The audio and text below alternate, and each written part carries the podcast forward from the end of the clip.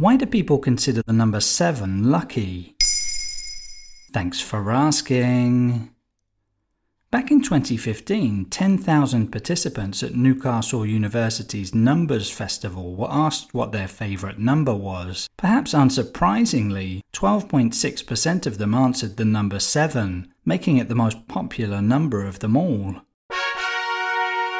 Some said they didn't know why they chose 7, but as you know, the number tends to have positive connotations and is associated with luck in particular. That's especially true in Western societies. How far back does the legend of lucky number 7 go? From the earliest civilizations, the number 7 has held symbolic significance. In many cultures, 7 was linked to celestial bodies, like the seven visible planets, adding a cosmic element to its allure. Religious texts such as the Bible's seven days of creation and the seven heavens of Islamic tradition further cemented its importance. Seven's prime status in mathematics and its frequent appearance in natural phenomena like the rainbow's seven colours contributed to its perceived magical properties, solidifying its lucky status. How has the concept of luck contributed to the number seven's prominence? Luck is often tied to uncertainty and chance.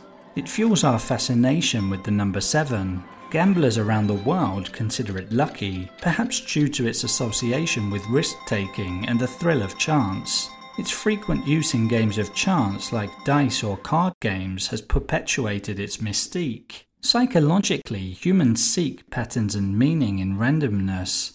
That inclination is known as pareidolia, and you may remember we ran a dedicated episode on the subject a while back. The frequent occurrence of seven in historical narratives and cultural rituals amplified its perception as a luck bringer, showcasing our predisposition to find significance in this number. Are there any scientific or logical reasons behind the number seven's lucky reputation?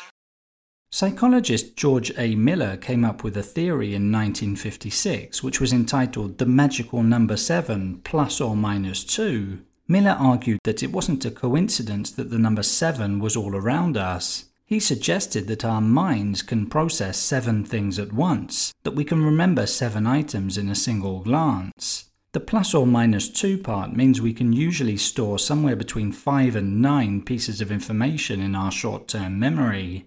That's where Miller's law originated, and it was then tested on a significant number of people. It turned out that on average, the limit of short term human memory precision was indeed 7, plus or minus 2. Our brains are able to retain 7 new pieces of information at a time, or think about 7 things at once. There you have it. Now you know why people consider the number 7 lucky. In under three minutes, we answer your questions and help you understand the true meaning behind the trends, concepts, and acronyms that are making headlines. Listen along and you will really know for sure.